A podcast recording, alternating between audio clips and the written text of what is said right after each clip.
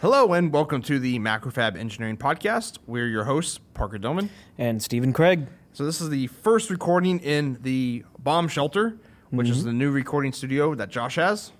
It's actually in the old post office. Right. That's here in Houston. It's downtown. And this is the actual bomb shelter that they used back in the Cold War. Yeah, above the uh, above the door, it has the uh, radioactive symbol. Yep. So And so they sprayed in like sound insulation and because it's all concrete, so it reverb like crazy. And it it sounds pretty good in here now. yeah, yeah, bit of acoustic treatment. Yep. Um, so we have a lot to talk about today, and so we're going to try to go fairly quickly through the topics. Yep. Um, so this week I was designing another jig or fixture for panels. I have designing like an adjustable one so it can hold different sizes. Right, because we have a fixed version. Yeah, we have a fixed version because our prototypes go through 16 inch by 16 inch panels. Yep. So that's the most cost effective, basically per square inch for fiberglass. Mm-hmm. Um, and so this is an adjustable one. So for like larger runs, we just can just move one of the edges over and then pop the panel in. Boom, done. That Easy. way, yeah, that way we don't have to adjust the line width because then you don't have to sit there and you know crank all the uh, all the, All uh, the conveyors, conveyors, and yeah. stuff over. The machines auto adjust, but not the conveyors. Yeah, but now nothing needs to change. Exactly. Everything will stay at 16 and a half inches. Yep. Bam, done. Easy. Easy peasy. And then uh, I fixed the Mac Arduino.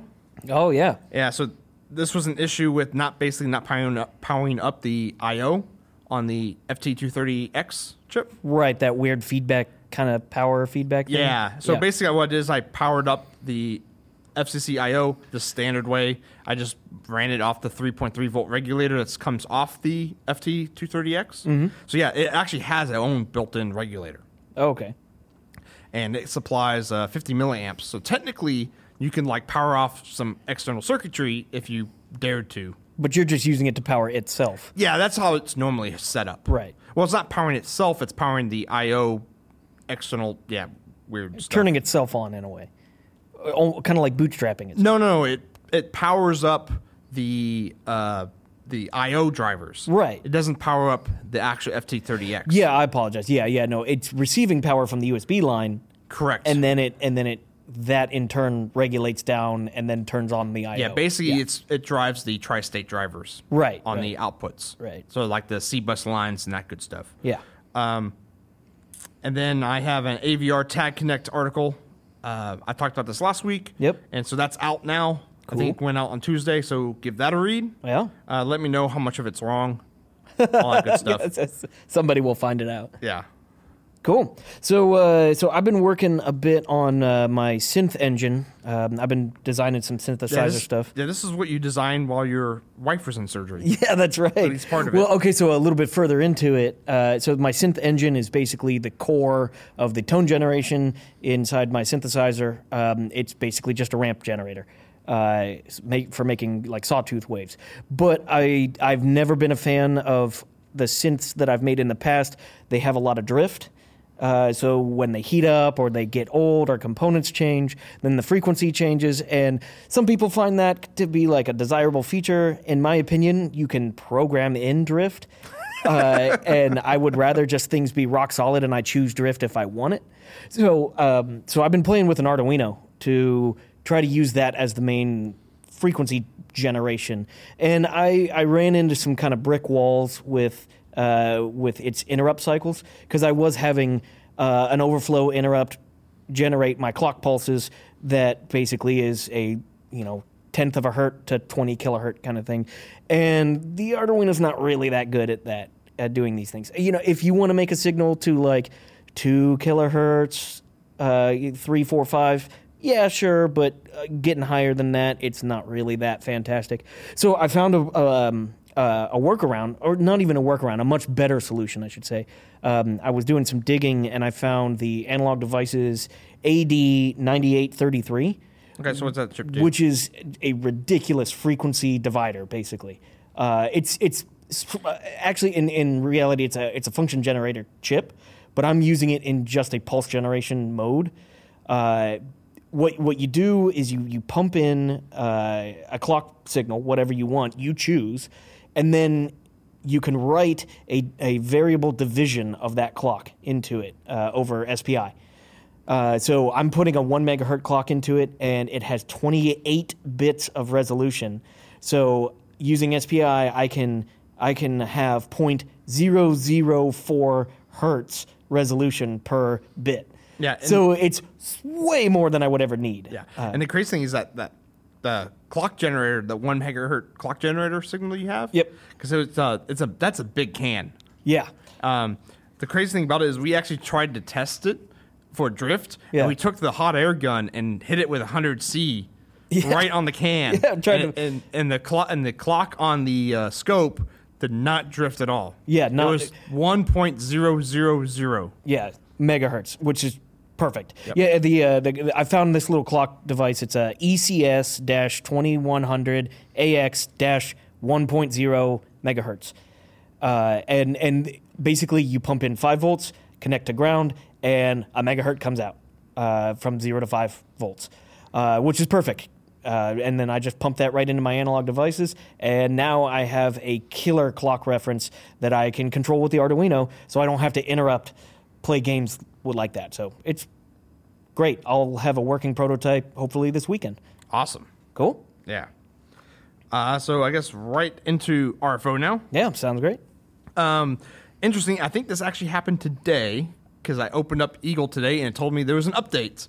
Ooh, So yeah, Catsoft releases 7.7 of Eagle. didn't they just release 7.1 not long ago? That was like over a year ago. Really? Uh, Yeah. so anyways, this is the first interesting one because it's the first release since the Autodesk buyout. Oh yeah, yeah. Yeah. Um, so they changed all the licensing. Oh great. Um, yeah, that, that's interesting. but stuff. but you could see that coming. Yeah, yeah, from miles away. Basically, they made Yeah. it more like the Autodesk model. Okay. So you've got uh, a couple different versions. You have standard, premium, ultimate, express, and educational. So the main things that really changed was the express and educational. Okay. Those are um, free, right? yeah. So the express version is basically the trimmed down version of it. Yeah. Um, so it's like two layers and then like a small board. That's all you can do. Um, the educational basically bumps it up to six layers yeah. and uh, increases the size a little bit to like six inches by four inches ish. That's not that big. No, um, and to get the educational version, you have to have a .edu account. Oh man. Oh, this is gonna hurt. Yeah. Um, then they added a maker edition, Oh, which is the okay. same as the educational, Yeah. exactly the same, except you have to pay for it, Yeah. How much? uh, hundred and sixty nine dollars. Uh, okay. Yeah. I mean Not- that's a, that's still a bit much for a maker. yeah, but that's kind of and by the way, all these are non commercial. Oh really? Even the maker one? Even the maker one's non-commercial. Huh. Um, and then when you bump up to standard, premium, ultimate versions, they have different tiers of those because you can get it with or without the auto, um, auto, uh, Uh, auto, auto router. router. Which Yeah. Uh, don't get the auto Don't router. yeah, save your five hundred bucks. Yeah. don't buy the auto router. um, and that's all that stuff's the same. It's still roughly the same price and that stuff. But yeah, the interesting thing is they added basically the maker edition Yeah. uh, which is basically the EDU edition, but you can actually buy it now, which is cool. Yeah. So it's uh, that's that's interesting. And they also did uh, oh, what was it? Um, let me look at my cheat sheet real quick. Du-du-du-du-du.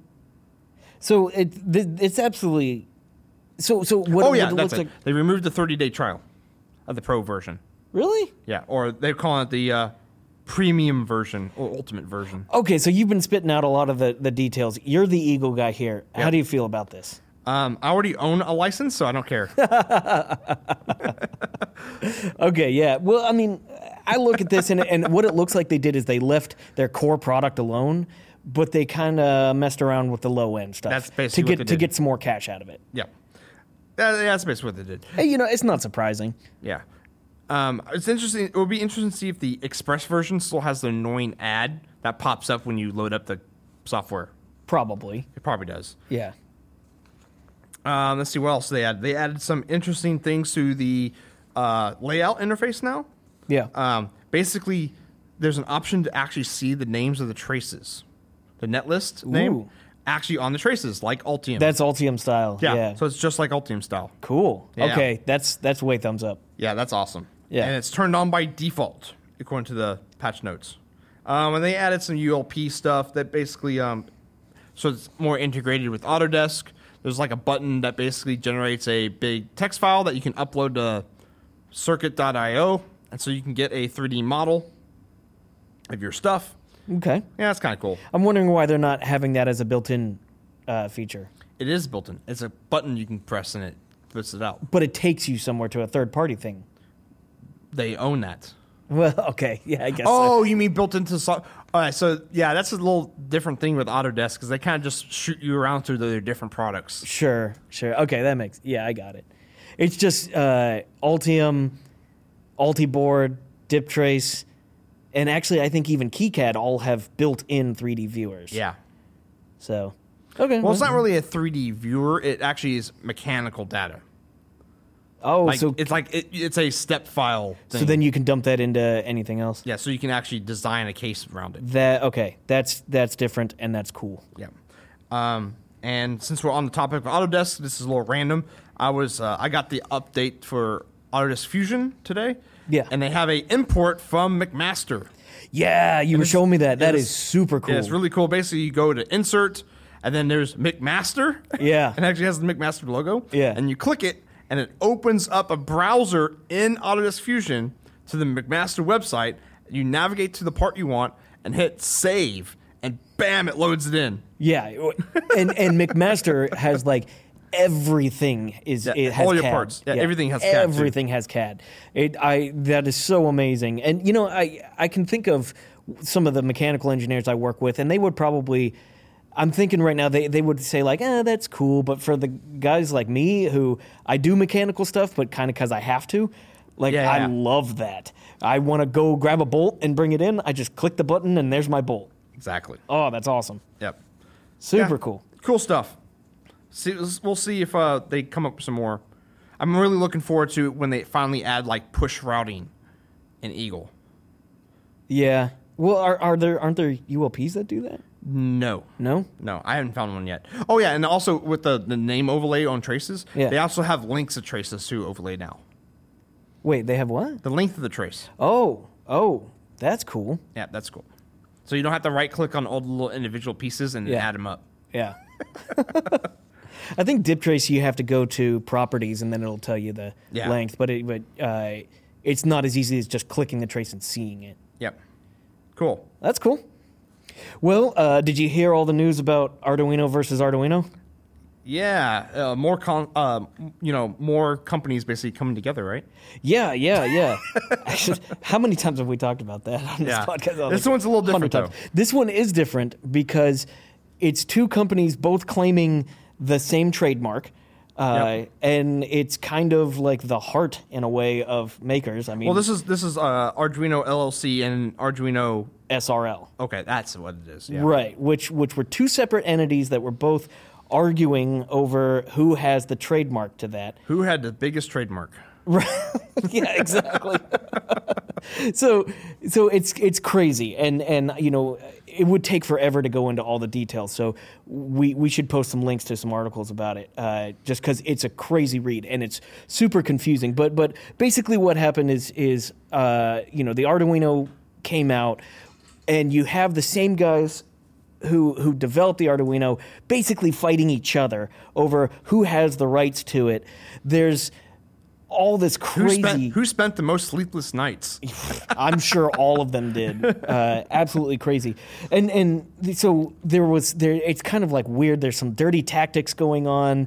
Uh, one of the guys basically claims, "Hey, I I trademarked this in 2008 in Italy," and the other side is just like, "No, you didn't." They just completely deny that it that it ever happened. Completely deny it Yeah, like, uh, and they're like, "We did it in 2009." So I don't know. It's crazy In America. yeah, right.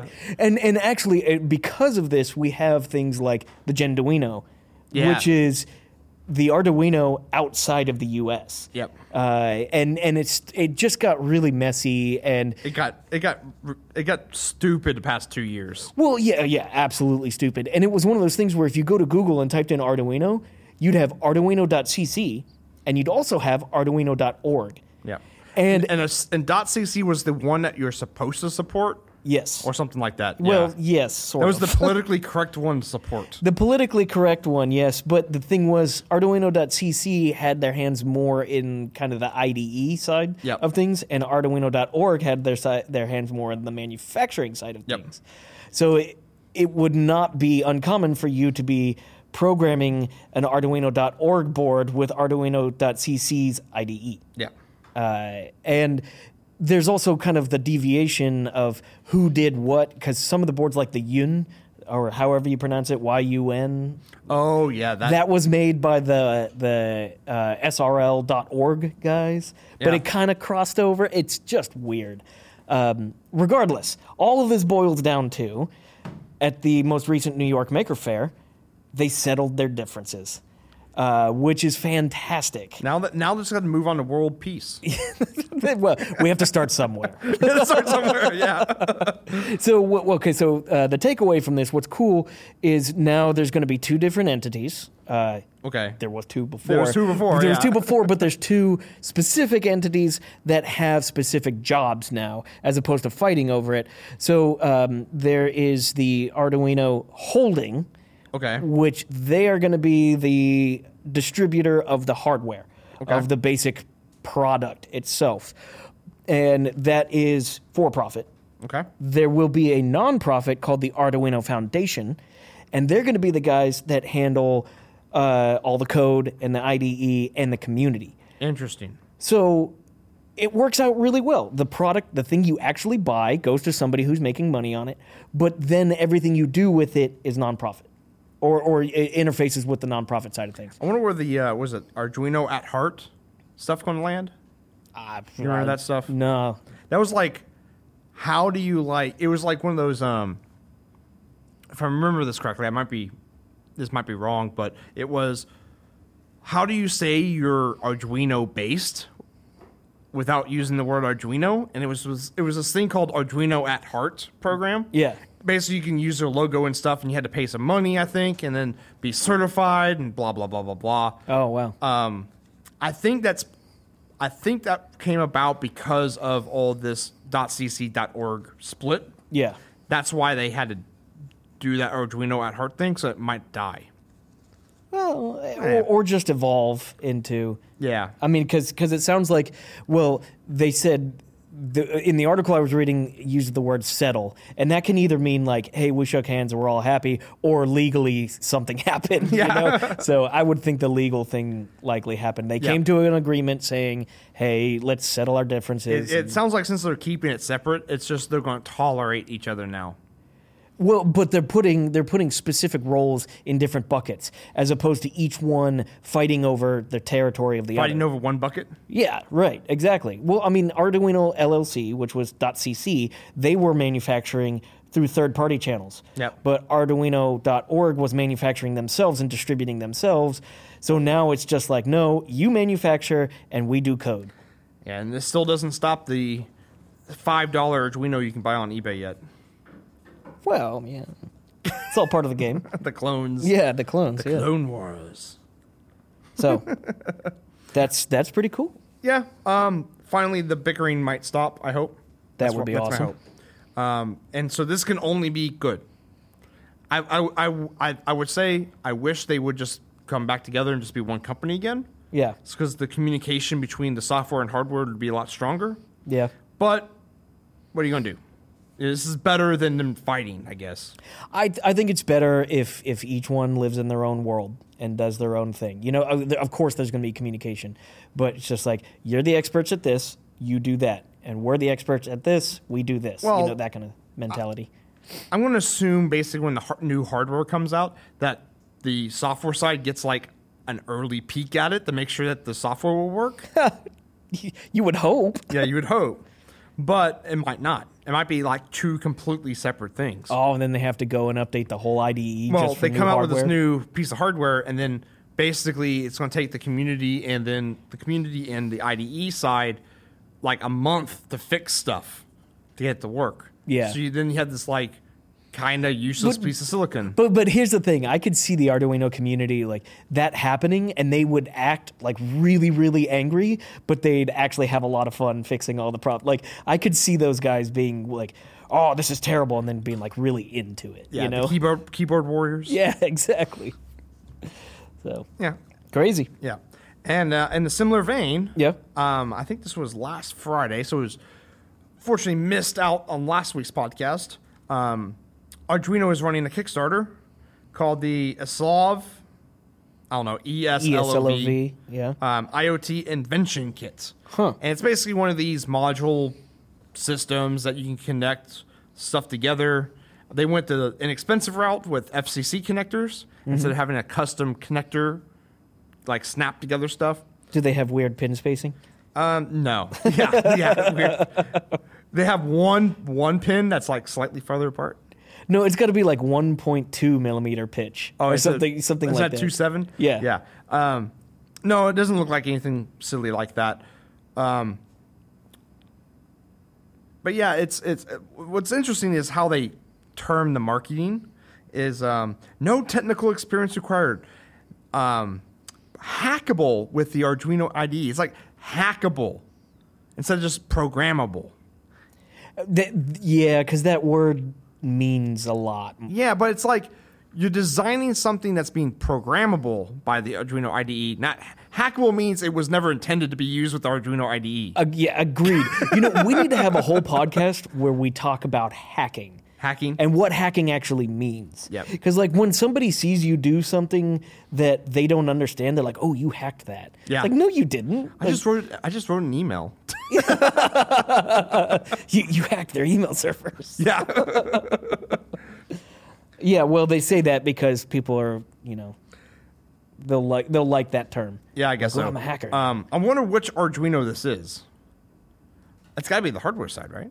Uh, yes, actually, in fact, um, it it would most likely be them because the uh, before all this jazz started happening with them coming together, um, Arduino.org, which is Arduino SRL, started taking the approach of more IoT everything. Ah. So I bet you it's those guys. Probably. And then you, this brings up the question: Is why does Arduino need a Kickstarter? They're an established company. It's, I don't like. I, I don't like established companies doing Kickstarters. Maybe they're hacking Kickstarter. Maybe I'm thinking it's free loans. well, I mean, yeah, absolutely, Um, Yeah, I think they're just trying to get funding probably. and free loans so they push out this. I think it's also would be like a good test market. You can see how much interest is actually there. I was actually just about to say that you can you can test the waters before you know making a huge product. Yeah, that's what Oculus did. Yeah, yeah. I guess they Oculus did. basically ran the Kickstarter just to see what the market was like, and then like right after the Kickstarter was done, a couple months later, they slam dunked their, uh, their crowd, their not crowdfunding, but their uh, their series round. Right, right. Yeah, Well, I mean, I, I, I guess it's it's a strange but effective way. Yeah, Instead of just putting your product out there and and believing in it, you can find out with uh, a much lower cost. yeah. Basically, almost. I, I does Kickstarter actually cost any money to start something? No, but I- your time and effort and energy and, and all the stuff that goes. into Yeah, that and you have to does. give Kickstarter a cut at the at yeah, the end. right. But if you are successful, Yeah, if you're successful. Yeah. Um, and then going from the IoT stuff, Mm-hmm. um, earlier this week, the IoT took over the internet with botnets. um, they basically were uh, DOSing OVH hosting. Yeah. Like one is like the largest ever with one terabytes per second, or the terabit. I think it's terabit. Skynet's taking over. Yeah. one device at a time. and they say IoT. Yeah. But this is stuff. This the things that were being hacked has been around forever, way before IoT was like a term we used.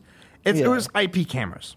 Right. Most of the devices are IP cameras, and you wouldn't even say nowadays an IP camera is an IoT device. It is, but you wouldn't even It say this. retroactively Be- becomes. becomes an IoT device, Right. So they're just using the word, or people using the word IoT here as a buzzword. oh, it's clickbait. Yeah, clickbait. Yeah. because it's not your refrigerator attacking a hosting It's company. no, it's exactly like we were talking about earlier. It's the same thing as hack. You Yeah. know, if you see a guy modifying something or building something, that's different than seeing something where it's like this guy hacked this. You're like, Yeah. Ooh, click on that. Yeah. You know. so yeah, that's that's yeah, that's crazy. So uh, But yeah, 150,000 cameras basically were bombarding this hosting company. and it was apparently kept getting worse and worse and worse and worse. wh- how'd they how'd they solve it? Uh, it's still going on. Is it really? Yeah, still Nice. going on. Um, what's going to be interesting about this is, I think this is going to be finally the point where, like, lawyers are going to decide whether or not, like, the developers or, or makers of this camera, basically of an IoT device, Yeah. is going to be responsible for the security Ooh. holes. Ooh. because now this is actually shutting down a ginormous hosting company for at least a week so far. Yeah, so there's actually- a lot of money being lost here. you don't e, that's that's that's a really interesting concept because you don't even have to know anything secret about a hosting company you can just hammer it with a whole bunch of data and take it out Yeah, so this it's one of those like if you put out an IoT product now, if if, if basically these guys get sued out of Oblivion, right? Um, Yeah. Basically, it's going to set up where if you release an IoT product, you have to make sure it's secure, and for the life of the product, you have security updates for it. it's kind of like uh, i can see a new bureaucracy coming up like the fcc of the iot Yeah. you know where if you're going to be putting crap out into the to the data stream you're responsible for the crap Yep, it's not going to be the and it's it's it's not going to be the users either. it's the designer It's going to have to be on the designer to make sure the security holes are filled. That's that's big. Yeah. That's bigger than just saying yes or no. Yeah, You'd- we'd have to because- argue that a long time. Yeah, yeah, and um, I mean, like like if I guess it's kind of like radio in a way, uh, where you know you're responsible for what goes out on the airwaves. Once it's out there, you don't get it back. Exactly. You know. Yeah, yeah. So uh, and then, but saying that that is on the designer's responsibility. Well, it's on the, the manufacturer, not the manufacturer. The it's on the, uh, yeah, designers, the engineers, the programmers to make sure that their device cannot be hacked. huh. And if they can be, they push a security update. It's like it's like it's it's re- it's kind of like the reason why when like Microsoft they hammered pushing out Windows 10. Yeah. So they don't have to support Windows 7 anymore. Yeah. Because once like the number of users from Windows 7 drops low enough, they can say, okay, we don't need to support that anymore. Huh. So what what I could actually see is you know how like you can have um, you can go and get CE testing and FCC testing Yep. and all this stuff. You have these test bodies that that you pay them X amount of dollars and they do everything. I can see there being An SEC, a security. yeah, yeah, yeah, yeah, exactly Yeah. where you give them their pro- your product and they try to get in in every possible way. way that they know how. Yeah. And then you you can put a stamp on your device saying it's secure afterwards. So it's gonna be like a UL listing for. Sounds like we need to do that. We need to make that and then charge like, you know, a few hundred thousand dollars for Well, every there- uh, product. There, are security companies that will test your stuff, but it's not like a requirement yet. yeah, but but but here's the thing. Like me as as you know, if I was going to go purchase something, I don't look for a security stamp on things. You Yeah. know, Mo- well, most people don't even look for FCCCE E stamps. Well, but I guess what I'm saying is if I'm doing something in a more professional light where I would need to look for that kind of stuff, I'd, I, you know, I'd, I don't know. It's a weird, it's a weird thing Yeah. uh, to kind of like foresee what's going to happen in the future because that's guaranteed to Yeah, happen. I think I think if if they're if they're saying how big IoT is going to get and how the fact that almost every single device eventually will be connected, I think it's going to have to have some kind of body that actually has testing for that stuff. yeah. Well, so we can prevent Skynet. Yes, prevent Skynet. That's the thing, because what if it was Skynet taking over these devices? I so so the internet is now self-aware, Yeah, but Through then it, IoT. but it wouldn't It'd be it wouldn't cl- attack hosting if it was it'd self-aware. be called CloudNet instead. CloudNet. Oh my gosh. AppleNet. Now th- that's going to be the title of this episode. CloudNet. CloudNet. I- And, it uh, was supposed to happen in 1997, but uh, they're a little bit late. yeah, well, The project got delayed. yeah, the project got delayed. yeah, scope creep. oh yeah, yeah. awesome. Yeah, and I think I'm done. Uh, yeah, we're at the end of our list. Yeah, I think that was this- good. This, is the most material we ever had on a podcast in terms of type words. yeah, two pages. We normally have one. Yeah, one barely one page. Yeah, just you know, Yeah, we're gonna do. it's all good. Yep. Well, that was the uh, MacFab Engineering Podcast. We were your host, Stephen Craig. And Parker Goldman. Take it easy, guys. Later.